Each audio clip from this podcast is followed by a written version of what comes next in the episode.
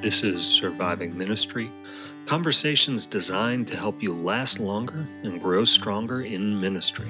I'm your host, Seth Stevens.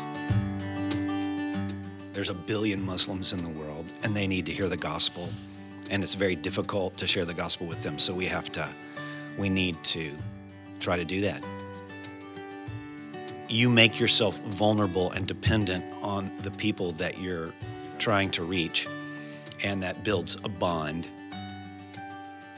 Because an assumed gospel is oftentimes a forgotten gospel somewhere down the line, and eventually that church is going to go off the rails. That's really kind of the secret sauce is reading the Bible with someone else. Today I'm going to be talking with Brian P., who is a church planter on the Arabian Peninsula. I'm going to be talking with him about his conversion in a parachurch ministry and his subsequent work with parachurch ministries. We'll be talking about how working with international students helped prepare him for ministry. We'll be talking about how the Lord developed an interest in the Muslim world for him, as well as church planting principles, and then personal burnout and sustainability in ministry. Hang on, because here we go. Today I am here with Brian P. He is working in Dubai in the United Arab Emirates, and uh, he's going to be talking a little bit about his uh, experience in ministry, life in ministry. Before we uh, get to where you are now, let's start out in uh, kind of the origins of your Christian faith. How did you come to know the Lord? Mm, thanks, Seth. It's great to be here. I became a Christian uh, growing up here in Memphis, Tennessee, actually. Mm. I grew up as a member of Christ United Methodist Church, uh, but it was actually through Young Life's ministry when I was in high school. Went to White Station High School and uh, heard the gospel in very simple form. I knew a fair bit of the Bible, a good bit, but uh, understood through the preaching of the gospel there in Young Life that I needed to have a personal relationship with Christ. I needed to confess my sin to Him. I needed to repent and trust in Him for, for the forgiveness that He would offer freely to me. So I became a Christian there, went off to university. Now, how did, it, growing up in the church, you probably wouldn't have thought you were lost before that point. No, no. Was, was there anything that kind of made it click for you hearing it, or, or was it just the right thing at the right time? I think that I thought that I was a Christian because I went to church and because honestly I had I thought that I was a good kid. Yeah. I thought it I thought that God was pretty lucky to have me on his team. and um and I you know I like I think like a lot of people who are nominal Christians or Christians in name only I compared myself with other people. That's kind of how I mm-hmm. assessed whether or not I was a sinner or not. Yeah. I just kind of looked around and tried to find the people who were worse off than me, I thought. Yeah. And uh, and so it wasn't until I was confronted with the idea that no, I had sin and it, that my sin was actually far worse than I thought it mm. was. And I shouldn't be comparing myself to other people. I should be comparing myself to the God who is holy and pure yeah. and sinless and entirely good. Yeah. I think that the more we understand the character and nature of God, that convicts me more of sin than anything else. Oh, just yeah. just knowing his purity makes my own defilement just seems all the more wretched. Um, so kind of from that point, w- uh, what was your course in life? Did you, you know, have an idea or inkling you would end up in ministry, or did the Lord uh, kind of bring you there through a winding path? Was a little bit of a winding path, I think, fits and starts. And I, I didn't really think of ministry. I did think, oh, if I, when I go off to university, which was soon after I'd become a Christian, mm-hmm. I, I want to be a young life leader. Yeah. So I, I got up to Knoxville, Tennessee, and uh, plugged into the training course for Young Life volunteers. Mm-hmm. And but there was my roommate was an old friend from middle school and he was not interested in Christian fellowship. And in the Yeah. end, that kind of swayed me. And I basically just dropped out of it. Mm. So I considered myself a Christian. I think I was a Christian, but I didn't have enough spiritual wherewithal to plug into a local church, to find Christian fellowship on the campus and stick with it. Yeah. So I just thought, you know, it'll just be me and Jesus this year. Yeah. Very dangerous place to be. Very dangerous place to be. And honestly, it, it was a great year scholastically, yeah. but it was a terrible year spiritually. Mhm. And I just, it was just a, a constant spiral downward for me. And then at the end of my freshman year, What were you studying? mechanical engineering. Okay. I know nothing about that. Yeah, mechanical engineering. and at the end of my freshman year, I got invited to uh, an InterVarsity Christian Fellowship Bible study. Mm. And it blew me away. I opened the, I mean, I think I'd opened the Bible for the first time in months and months. Mm. And I, you know, the, I read the scriptures and I heard God speak to me through, not audibly, but speaking to me through his word. And it was like, you know, a tall, cold glass of water on an extremely hot day. It was like, oh, I need this. I, this is Mm. what I've been missing. What have I been doing? I've been a fool. Mm. So I vowed that I would come back in the in the in the fall and get involved in Christian fellowship. Yeah. And so I did. was that through InterVarsity or? Through InterVarsity, yeah, I came back and uh, connected with that InterVarsity chapter on on the campus. The InterVarsity staff worker at the time, a man named Max Stiles, began to disciple me.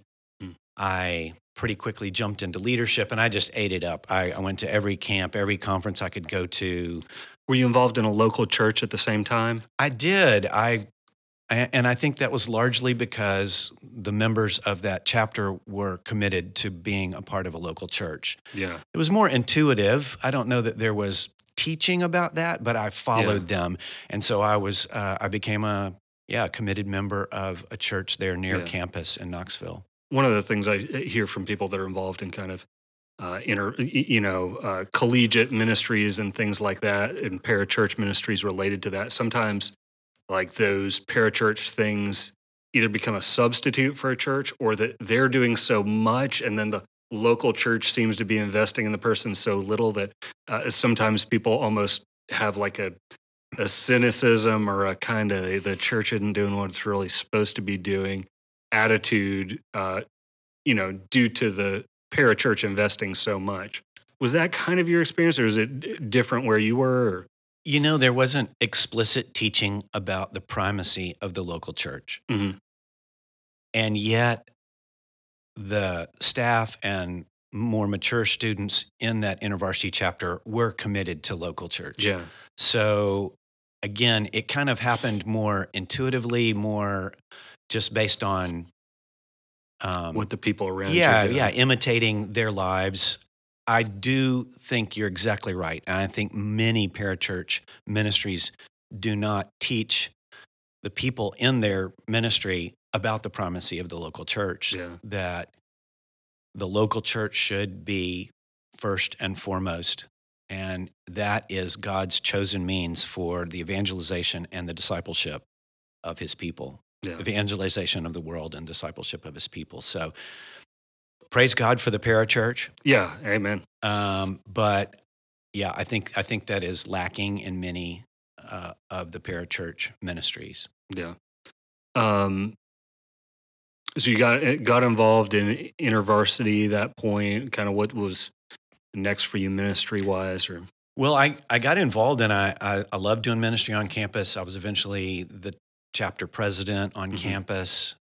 I was really began to get involved in reaching out to international students on campus. yeah So I went to, I remember going to Urbana 1984, which is uh, the InterVarsity's missions conference. And it was there really that I began to understand okay, God is doing something bigger in the world and causing the gospel to go out. And if I'm a Christian, I need to somehow be a part of that. yeah And maybe it means going, it certainly means praying and giving. And so that certainly that seed was planted there. And you could say kind of I I put the blank check, I signed the blank check Yeah. and put it on the table, so to speak, for, for God. I didn't have a place to go. No one was saying, "Hey, why don't you go here? Mhm. Why don't you set your sights on being a full time missionary?" That really wasn't there, but I think there was this the beginnings of an openness. hmm Okay, I'll go if the Lord calls me and makes it clear. Yeah. So uh, through Urbana, you ha- you got this kind of vision and passion for uh, reaching the world and having you know Christ's gospel proclaimed worldwide. Um, how did that seed grow throughout the years? Then. Well, I soon after that, I I went on uh, a couple short term mission trips. Uh, one in the summer of '86, and then another in the summer of '87. One, the first one was to Turkey.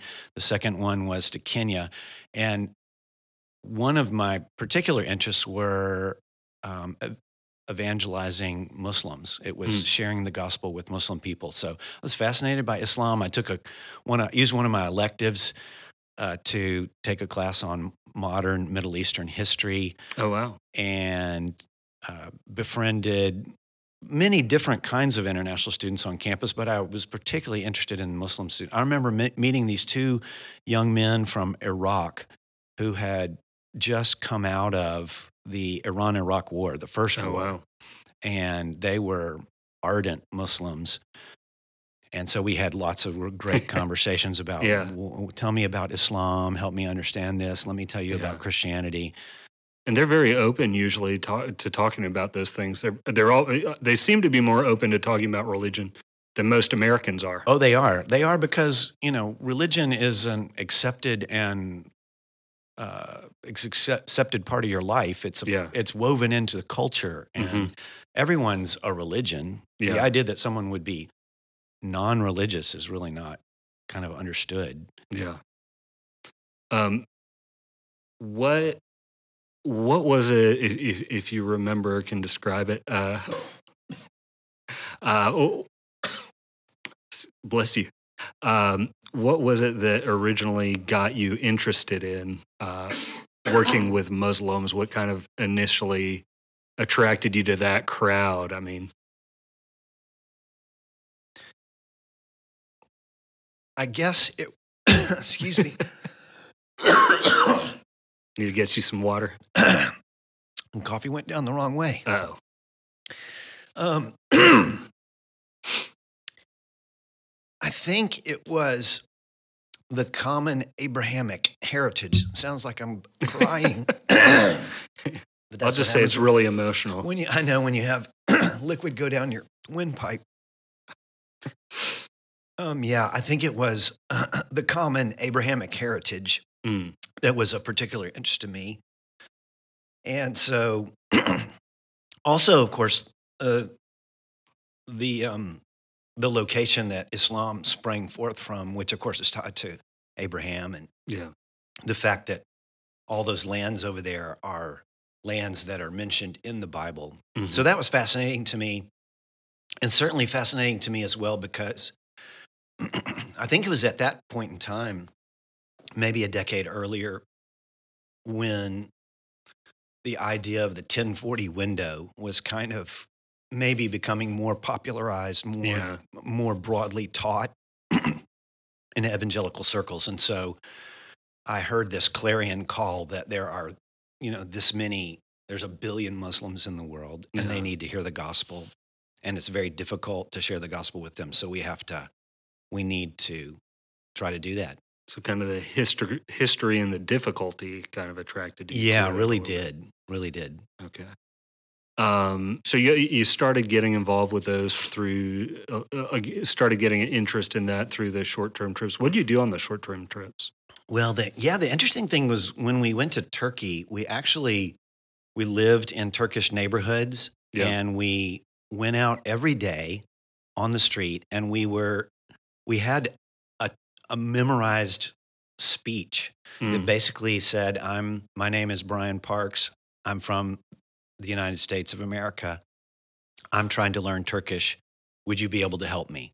Mhm. And we were supposed to say that to I think 40 people. And through that, wait and see what kind of friends you made.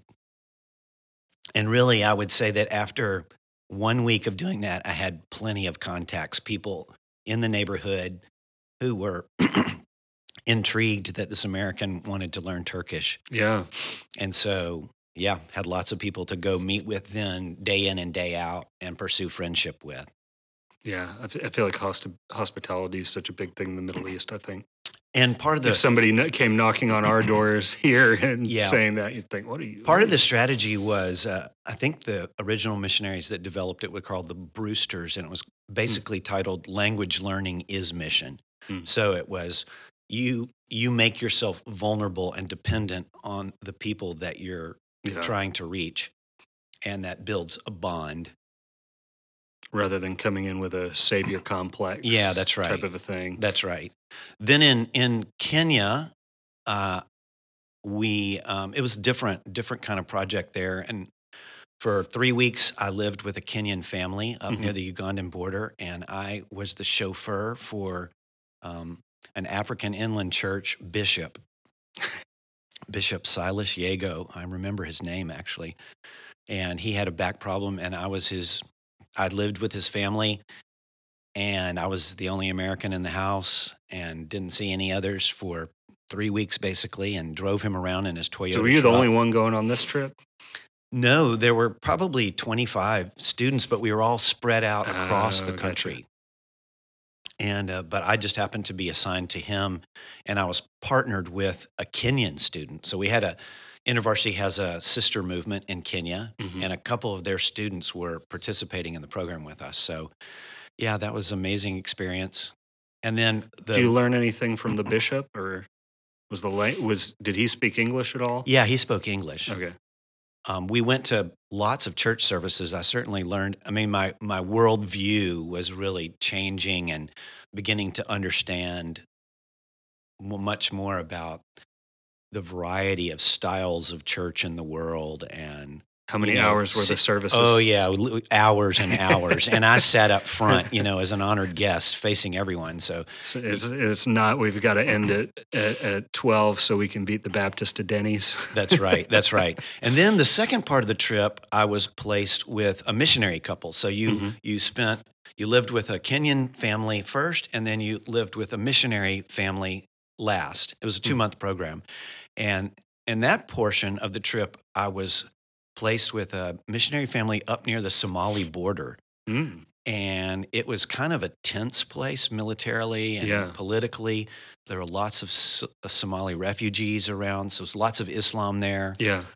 And I remember I had to go and register at the police station. Actually, I drove into, t- I got on a bus early morning in the dark in Nairobi and got off the bus at midnight in the dark in Wajir was the city, the little town that we went to up on the Somali border.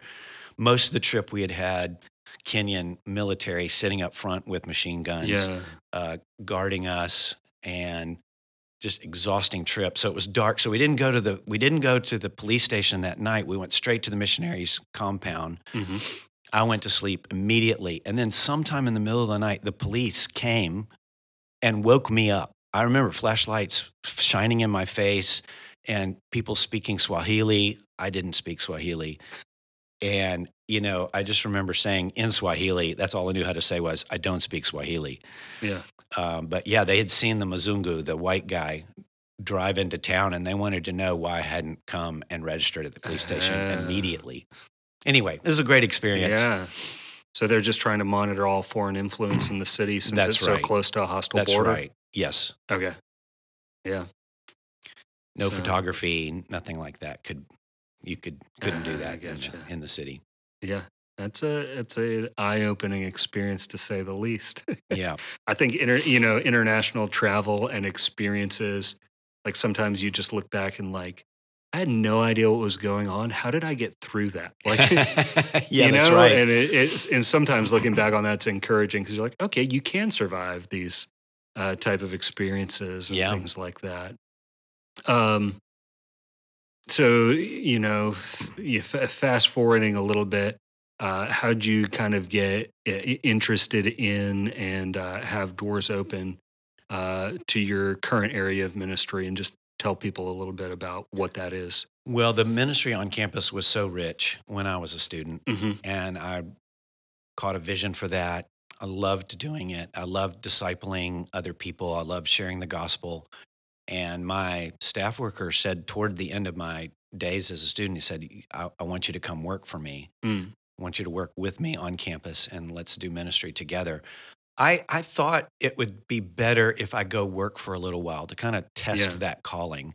And so I said, but but I, I arranged with him. I said, let I'm going to try to set my budget at a level that would make it easy for me to step out of engineering because engineers make a lot of money. uh, A little different pay scale than ministry. little little different pay scale than ministry and and uh, but I, I so I got a job as an engineer in South Carolina lived in Charlotte North Carolina and I kept in touch with that man we were close friends he had discipled me obviously and um, within we plugged into a local church got Mhm. involved there So you're married. You switched to we. yes, we. I. That's right. My uh, the woman I married was a woman I'd actually met in high school at White Station, Oh wow. and she went to University of Tennessee, and we dated all through Mm, university days. And she was on that trip to Kenya too. Mm. So we got married after we both graduated. Moved to South Carolina, got involved in a local church there, Mhm. helped to plant a church actually Oh right. during the three and a half years there, uh, a group that had come out of uh, the church that we had uh, become members in. And those were good years. But and and I enjoyed engineering, but I really wanted to be back on campus. Mhm. And so that was that was kind of the test. I I was longing for it, still wanting it. Do you think that helps you relate to people? Like, what do you think the advantages of having that time? Uh, I won't. I was I was trying to do a loaded question. What do you think the advantages of the uh, time in engineering was? Do you think that has uh, just helped you in any ways, relationally or otherwise, I think as I'm- somebody in ministry? I think I matured a lot during Yeah. those years. I think I just became more mature and Mhm. I think that it was also helpful to step away from, you know, the immediate influence of that man who had discipled me all four years of Mhm. university. Uh, not not because his influence was bad. It was just helpful to have other people speaking into my life. So maturity, a breadth of Christian experience. I think all of that contributed to also kind of just understanding what it's like for someone in the workplace, a Christian who's got uh, an engineering job or a doctor's job Yep. or a secretary's job, or just to understand what what's it like. What's it like to follow Jesus and not be in full time ministry? Mhm. And, and then you think about in in ministry what am i asking of those people is it reasonable is it unreasonable what are they struggling with what are they going through yeah, I think you've got a perspective on that that somebody who's only being in ministry uh, may not have and knowing how to disciple students then i think eventually Mm. was you know here's here's what's going to here's what's coming for you yeah you know not communal living on the campus anymore. You're going to you're going to have a job it's going to be busy.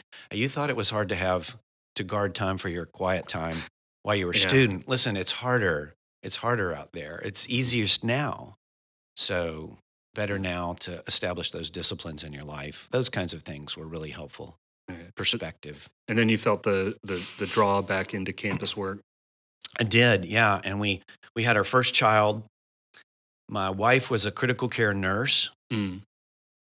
We had our first child, and we moved to Lexington, Kentucky. And we decided that it, we wanted her to not be working, and so we took a combined seventy percent pay cut. yeah i was going to say mechanical engineering intensive care nursing and then going into campus ministry does yeah, a- yeah. I took a big pay. We took a big pay cut cumulative. yeah and right after you have a kid oh gosh But you know, I, I don't remember. It was scary, but, and I think my, my parents really thought I was foolish, but we knew the Lord was going to take care of us, and He did. Honestly, He did. I mean, we were on food stamps and uh, women and infants, children, but no hardship per se. We Yeah. were we were happy, and the and the ministry was exciting that we jumped into there in Mm. Kentucky. Yeah. So we worked. I worked in Kentucky for 12 years as a campus staff worker. Uh, first, kind of on one campus, University of Kentucky, and Mhm. then uh, and carried over that interest in reaching international students. So, Yeah. formed an international student chapter on the campus hmm where international students, uh, in particular, were gathering together for Christian fellowship, sharing the gospel with their friends, and eventually was a team leader of over some younger staff, and then eventually was the state director for InterVarsity in Okay. Kentucky, Yeah. and a staff team of about twelve. Okay, And so, uh, you know, thinking back now, just that continued interest in international students and your kind of participation, interaction with them. Uh, in what ways did that prepare you for what was to to come? Oh, I think it was crucial. It was critical. Mhm. And just understanding what it's like to be in a culture that's not your own culture uh, and the struggles that they might be going through, just because I tasted it a little bit Yeah. uh, going overseas to Turkey or to Kenya. You know what it feels like to be the odd man out. I know what it feels like to be the odd man out. And so that gave me a lot of compassion for Mhm. uh, international students here in America. Yeah, so I think that was really, really important in preparation for what God was going to be leading us into. In addition to that, I think just basic ministry skills. Yeah. So, not even particularly with uh, internationals, but just learning how to share the gospel, learning how to walk beside new Christians and help them grow. Mhm. And I will say as well, we we were trying during those years. This was this was the '90s in Kentucky. We were trying to more integrate our campus ministry and and uh, integrate our chapters so that they were multi-ethnic. So Mhm. trying to reach out to and befriend African American students um, as well. And I will say that that kind of, in many ways, helped prepare me for the ministry that we would do in the Middle East eventually as well. Why? Uh, uh, um, I'm kind of curious about that. What were, you know, because you know, in in some cases, I could see there might be more hostility or bad blood trying to make a move like that. Uh, just with, you know, we're, we're we're from Memphis, the city where Martin Luther King Jr. was shot. You know, there's Right. uh, you know, in this city, there's tons of racial problems, socioeconomic problems, all, all, you know, all sorts of bad blood and things like that. So, what did working towards, like, what were some of the challenges? What were some of the opportunities? What were some of the breakthroughs you found uh, as y'all tried to do that? You know, in the in the '90s, which, you know, I think things have even changed a lot now since then. But in that time, in that setting, uh, what did you find? I think the idea of trying to understand life from another person's perspective Mhm. what is their life experience like and knowing that i okay i don't maybe know what their life is like Hmm. uh, and what kinds of things they experience i think beginning beginning to understand um,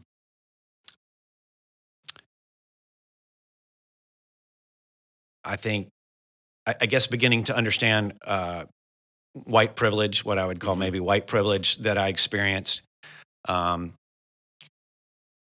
just from befriending and working with other staff who were African American, hearing about their experiences in Yeah. life gave us a perspective that eventually, when we would begin working with different nationalities in the Middle East, I think I was ready to see and able more more able to see that their life experience might be uh, encompass some of the very same things that minorities here in America would experience. And listen, racism and prejudice are the all over the world. They're everywhere in the world. We don't have the corner in the market on that. We do not have the corner on the market. It's sin. Yeah. And there's sinners everywhere in the world. And so it's there. And boy, it's there in ample supply, unfortunately, uh, Mhm. especially in the place where we live in, in the United Arab Emirates, because there's so many different nationalities, lots of hierarchy, lots of prejudice. Mhm. So that really helped um, prepare for the ministry that we've been doing over the last 17 years in Dubai. Um, how, how did you end up in Dubai? We, InterVarsity is a part of an international student movement that Mhm. has movements in about 160 different countries, International Fellowship of Evangelical Students. And around the year 2000, 2001, uh, the international director approached my supervisor, the man who had discipled me and who I had been working with all those years in Kentucky as well, and asked him if he would go to the Arabian Peninsula and pioneer university student ministry. And they said, This is the final frontier. Of the 15 countries that we have not pioneered in the world, Mm. more than half of them are on the Arabian Peninsula or in the surrounding area. Yeah. And he came to me and said, Hey, do you want to go pioneer student ministry on the Arabian Peninsula? And I thought, Man, that sounds like a blast. Let's do that. Yeah. Now, that's not exactly the response that my wife gave me. Yeah. I was going to say, you've, you've got a family and how many kids at that Four point? children, four blonde haired, blue eyed girls. Not people that can blend in as easily over there. That's right. Yeah, so that really began about a year long decision making process Mhm. that As you're going through that, let me just ask, you know, how do you make that? Like, what are the parameters that you're using to come to that decision? How do you decide whether or not this is something God wants you to do, whether or not this is what's right for you in ministry, whether or not this is what's right for your family? Um, what's the process of discernment with that for you? Well, of course, we're praying.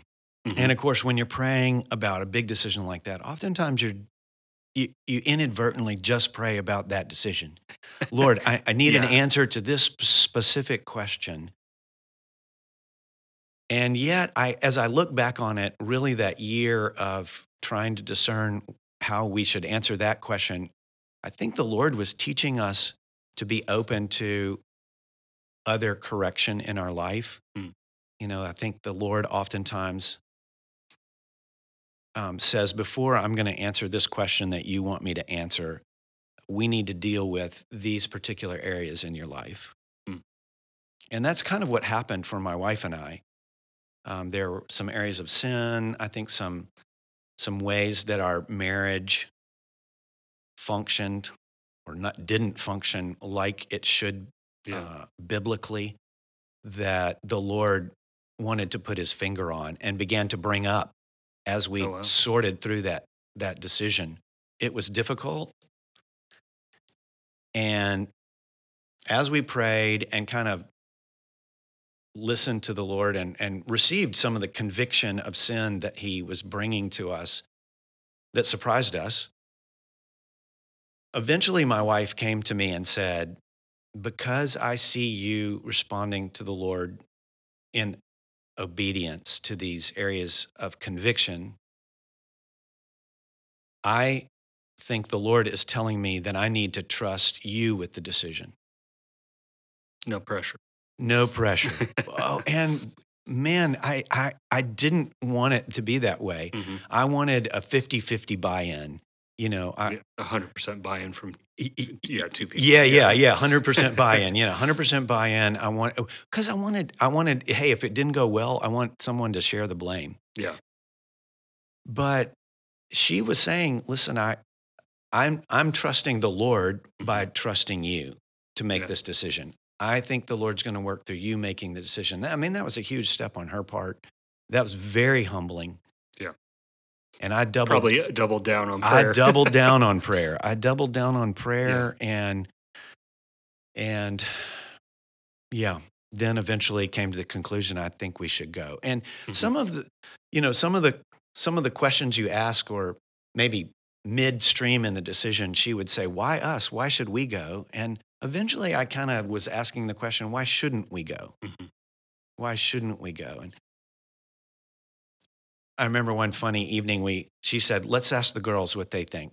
So we sat all our, all our girls down. You know, they were all under the age of ten, Yeah. and um, Let's ask the real wise people. Yes, yes, I know. I, we we we said, "Oh, here's the opportunity in front of us. What do you think?" And they were like, "Oh, that sounds thrilling. That sounds exciting. Let's go." uh, which is not the answer my wife wanted yeah. to hear at the time. And I didn't take that as a word from the Lord necessarily. Although it was comforting. Yeah.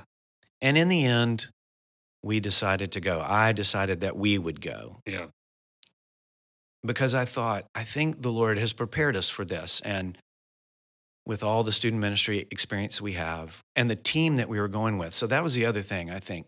We were going to go with a team of these other two families and their kids. And these were people that we had been in the trenches, the ministry trenches with mm-hmm. there in Kentucky. We, so you started out with a support group. We started out with a support group. That's huge. Oh man, it is so important. These were people that we had been in conflict with and mm-hmm. worked through it. And Instead of working it through in a much more difficult yes, in a, scenario. In a cross cultural situation where the intensity level is, you know, triple what it is back home in your home culture. Yeah. So we, that was just an incredible blessing to go. And honestly, the other thing I would say is I think going when we were a little bit older mm-hmm. was kind of helpful. And that, that's not to say that I don't think young people should go to the mission field. Yeah. I, I think one thing that we didn't have to do is we didn't have to do language learning because uh, in the United Arab Emirates, English is widely spoken. It's the language of instruction on all the universities. Yeah. And so even though we thought we might need to learn Arabic and were prepared to, in the end, it, it wasn't necessary and it would have been really kind of a waste of our time mm. because we were working, eventually, we were working with students from all different countries. So you're working with international students in the UAE? That's right Pakistanis, Indians, Filipinos, Nigerians, mm-hmm. Ugandans, mm. Kenyans. Yeah, what pick your language that you'd learn. um, so yeah. English was what we stuck with, and but I think so I think having a ministry experience, kind of having a team that we were committed to, had a, a, a similar philosophy of ministry that we were committed to. Yeah. We loved one another. We'd worked through conflict. I think all of that was just a tremendous benefit. Yeah. So uh, you started out doing campus ministry there. Is that what you're still doing? We started out doing campus ministry, and I'm not doing that anymore, although I still have my fingers in it to some degree. you can't quit. Yeah, it's hard to quit. But we we went over and yeah, started from scratch. Tried to get on campuses. They're all gated and guarded. Yeah. And we would we formed a company mm-hmm. because we didn't want to be on pastors' visas. Yeah we did get onto the campuses and we began to meet students. And really, all the way we did it was basically I just need to know one student on this campus that will meet with me and somebody to sit down with in the cafeteria. Somebody to get you a guest pass. Somebody to get me a guest pass. That's right. Get me through the gate. And then I would open up the Bible and say, hey, let's read the Bible together. That was oftentimes uh, foreign idea to them, even if they considered themselves a Christian. Mm. The idea of reading the Bible kind of in public was strange. Yeah. But they would go along with me and we would begin reading the Bible. And over time, oftentimes those students would realize that they weren't Christians mm. as we read through the Gospels. And then oftentimes they became Christians. Yeah. Really just reading the Bible. And that's kind of in our campus ministry, that's really kind of the secret sauce. Mm-hmm is reading the Bible with someone else. Fascinating idea. yes, I know, radical. Who would have thought that the Word of God was living and active? That's right. Uh, yeah, I think we believe it, but we don't always practice it. Yeah, I, I, think it's the best. And now, you know, I that's what I kind of advocate and tell my church members. Okay, you may be able to talk about your faith with your colleague from work or your neighbor, mm-hmm. That's great. How far are you going to get with that in convincing them about the claims of Christ without taking them to Christ himself mm-hmm. and letting him speak for himself? Yeah. Invite your friend to read the Bible with you and let them make up their own mind. Moving them from a second-hand experience of Christ towards a first-hand experience. Yeah, that's right. That's that's. I like that. I like the way you've uh, describe that transition and the importance of. I, I do think that's easily forgotten. Um, so you you you got onto campuses, uh, things like that. Do you work with uh, churches as well over there? Well, we we were committed to the local church, Mm-hmm. and so as soon as we arrived, we we became members of kind of the main English speaking international church. One thing that we recognized though early on was that the church was really weak. Mm. And I think this is true in a lot of international churches for expatriates. The church kind of gets watered down to kind of least common denominator theology. You have so many different people from so many different backgrounds. The- That's theologically, it's like we're the church that speaks English. You know, Right, like that's the common bond. right, right. And so the the bar kind of gets lowered Mhm. and and and unfortunately oftentimes those churches become all theological Ah, I get you. and so that was it was weak. It was weak. The preaching was weak. Um, they were sweet people. Yeah. but we realized about a year in you know we're not going to be able where do we take our students? You know they're not going to grow in this setting in the local church. We want our parachurch ministry to support the local church. Yeah. But it's going to have to be stronger than this and so Yeah. we began to put some energy into church reform Yeah. and eventually, a new pastor was brought in. Some of us had gotten into leadership positions in the Mhm. church, and a new pastor was brought in. Someone who was uh, had solid theological commitments Yeah. um, and was a very good Bible expositor. Mhm. And when a church goes from having weak preaching to strong expositional walk through the Bible preaching, man, it just breathes so much life into the church. And Do you have people leave? we They didn't. Or they didn't have anywhere to go. yes, yes. Um, Because I think if you're used to a, uh, theology, the reaction's either to be really enjoy it or to get really upset about it. yes, I would say that there were people who left Mhm. um, over time, and other churches were formed in the city got who were more to their liking, which were more to their liking. But that church, I think, got stronger and stronger. Um, meanwhile, the student ministry is growing, Mhm. and we're bringing students in.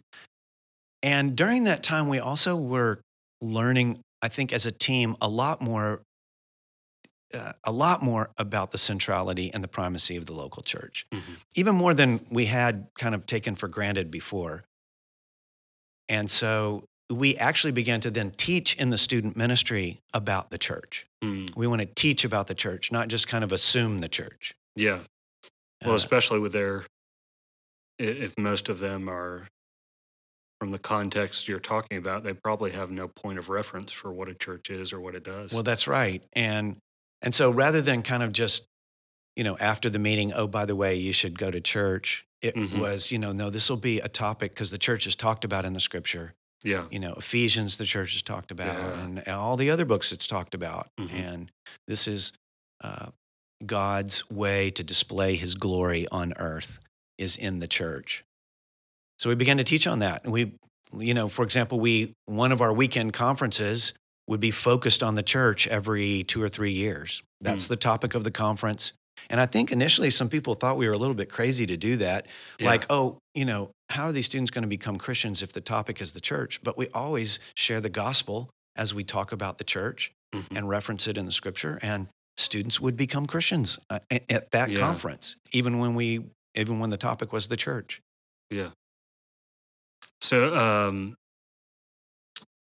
you probably got to go in. Well, a we can we can keep going a little bit because I'd love to tell you a little bit more about church planting because that's what Yeah. I've transitioned into. Yeah. So, uh, what what's going on with that now? Well, basically, the student ministry grew. We built up a staff team of students who had come to Christ, were trained in student Mhm. ministry, and then we asked them and helped them have join us on the staff team as full time student workers. Yeah. Then we had a team. Really, it was time for us, the three American men who had started the ministry, to step out of it. hmm So we all st- we staggered our departure from the ministry. Yeah. Two of them are uh, now pastoring a church uh, in Iraq.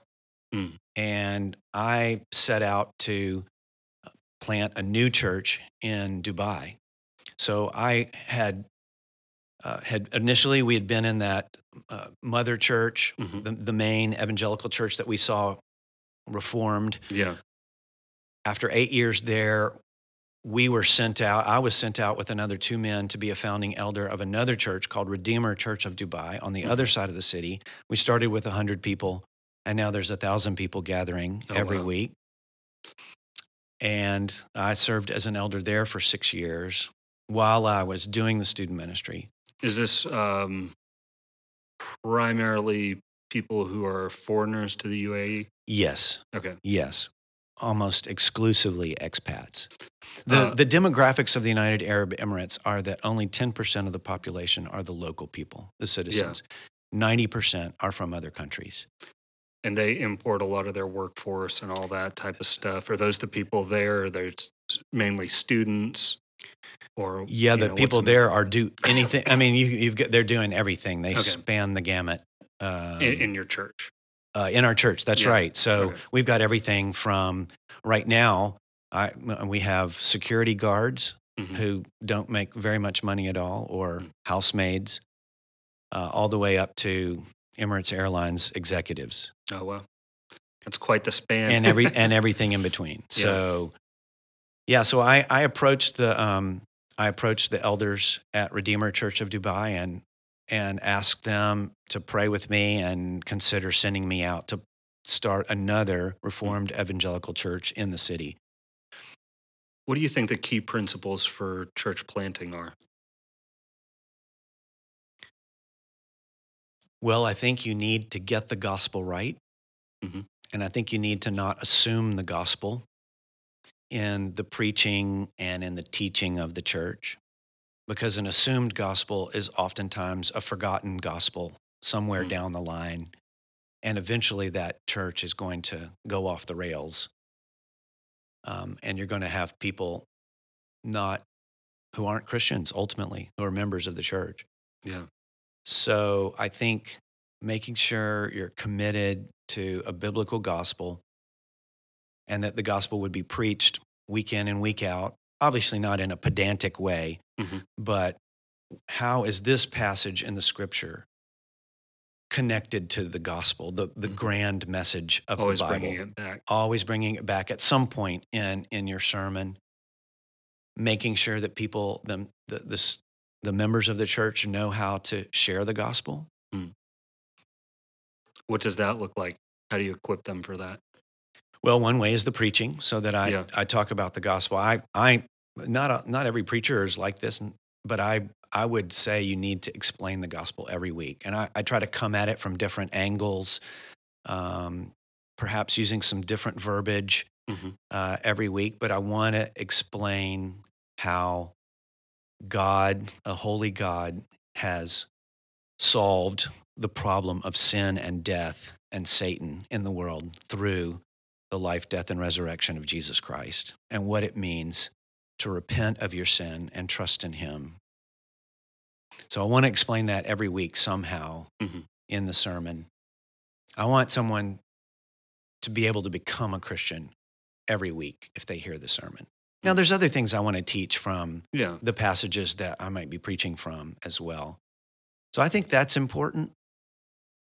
I think that having clear convictions and commitments about your philosophy of ministry, which is different than, say, your statement of faith, Mhm. but a philosophy of ministry. How is your church going to operate? What's going to be important?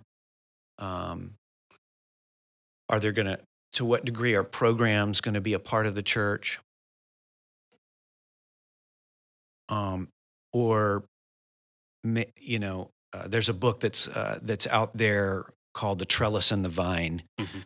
Uh, by Tony Payne, I believe, and another co-author. It comes out of uh, it's written by Australians, Mhm. and they talk about how the life of really what you want is people growing in the Lord in your church, and that's going to come from their relationships with one another, and the idea that you want to, the structures of your church to support that growth and Mhm. not overwhelm the growth. So I think getting the right, and so he likens it to the trellis for a vine. So Yeah. how much trellis do you need to prop up the growth of the vine? Mm. Um, and only building enough trellis to spur on and support the growth of the vine. So You think- don't want programs to be an end in and of themselves. That's right. You They're don't a want- means to an end. That's right. You want to always make sure that your programs are a means to an end. Um, so things like that, deciding about those kinds of ideas before you get started, I think is really important. Mm. Um, and we like to, you know, as evangelicals, we like to go to we like to go to where the gospel's not.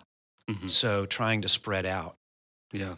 Now, since that, since we started the church two and a half years ago, uh, since then, new government regulations have come into play, and we, ha- as a church, have been forced back into the building Mm. where that grandmother church is meeting.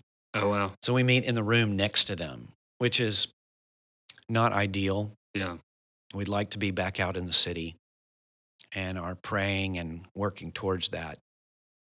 But that's the situation the Lord has has us in right now. So we're, we're trusting Him, continuing to preach the gospel and uh, love one another.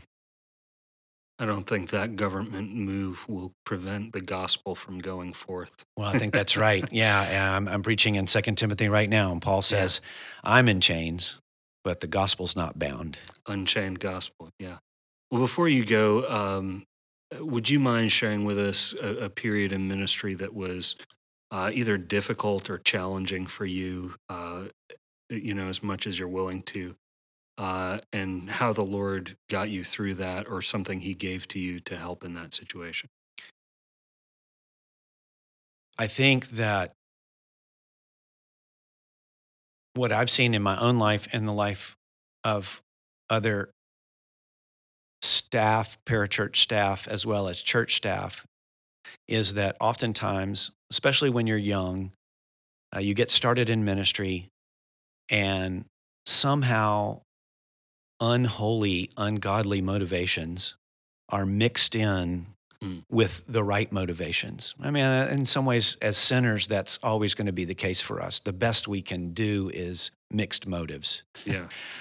or at least some motives that we don't know are there, perhaps. hmm And I think ministry over time will reveal those poor motives, Mm. oftentimes through hardship. And for me, I think it was my ambitions, uh, my ungodly ambition in ministry. Yes, I wanted to glorify the Lord. Yes, I wanted to please Him. But I also, I think deep down in my heart, I wanted, uh, I wanted to be seen as important. I wanted, I- you know, some of that, some of my mixed motives was it was ministry for me, Yeah. And so Want to have I- an impressive ministry. yeah, and I and I also saw myself as I think indispensable at Mm. times in the ministry. And so what would happen for me, and this is my my own pattern, other people have patterns in ministry, is I would go at ministry just hun- you know, 110%. I'm I'm running hard, Mhm. I'm running fast, and then I would just kind of crash and burn. Yeah. Uh, and when I say crash and burn, I mean just kind of depression, exhaustion, um, not loving my wife and my family well, Or But- the ministry, or, or the, God, and not doing the ministry well. Yeah. at that point too, and that seemed to be a cycle and a pattern for me Mm. in ministry. And and I would get to those points and think, I'm exhausted. I can't. I don't want to do ministry anymore. What am I doing here? What am I doing here? yeah. you know, okay, maybe, oh, I just need a good night's sleep. Well, a good night's sleep wouldn't do it. Mhm. It was deeper than that. And I think the Lord was revealing your motivations are wrong. You're not indispensable. Mm. Um, It's not your strength that is going to accomplish this. that's right. That's right. And so through those times of weakness, the Lord was revealing that I needed to depend on him. A lot of the ambitions kind of got stripped away. When I when I when I graduated from university and I stepped into ministry 3 years later after the engineering years, I had a sheet of paper in my file that had ministry goals for me. Mm. And the silly thing was is that some of these goals were things I couldn't actually bring about, you know, but it's Yeah. like I want to do this, I want to do this, I want to do this. And so Think yes, about any worthy ministry objective. You want somebody converted. You want somebody to change their heart. It's like I have, I don't even have control over my own heart. Like how could I? How could I? I Like know, I know. how do I think I can accomplish that without God's power, God's spirit moving? Yet, I, like you, I fall into that, you know, over and over again. I think if it's a, if it's a good enough sermon, or if I do this, you know, Yeah. it's it's. I think that's all. Well, always a temptation in ministry. Yeah. Yeah. So I think I think fortunately I had people around me in ministry, those ministry partners Mhm. who helped me through that time and Hmm. would speak wisdom to me. And I began, I think, you know, still a work in progress as we all are, to lay aside, repent of those ambitions and just desire to be faithful. I just want to be faithful. I don't need to be important in other people's eyes. I want to do what the Lord wants me to do. And if that's never known by anyone else, that's fine. Yeah. So avoiding those, you know, fighting that sin, that kind of sin in life and depending on the Lord in prayer. I mean, still, of course, I'd love to grow more and more in prayer, but knowing that I can't, like you said, I can't change people's hearts. God's got to come and remo- remove the veil. Um, so those were hard times on and off. Yeah. So uh, it kind of sounded like as you were going through that, you know, the community, the team gathered around you.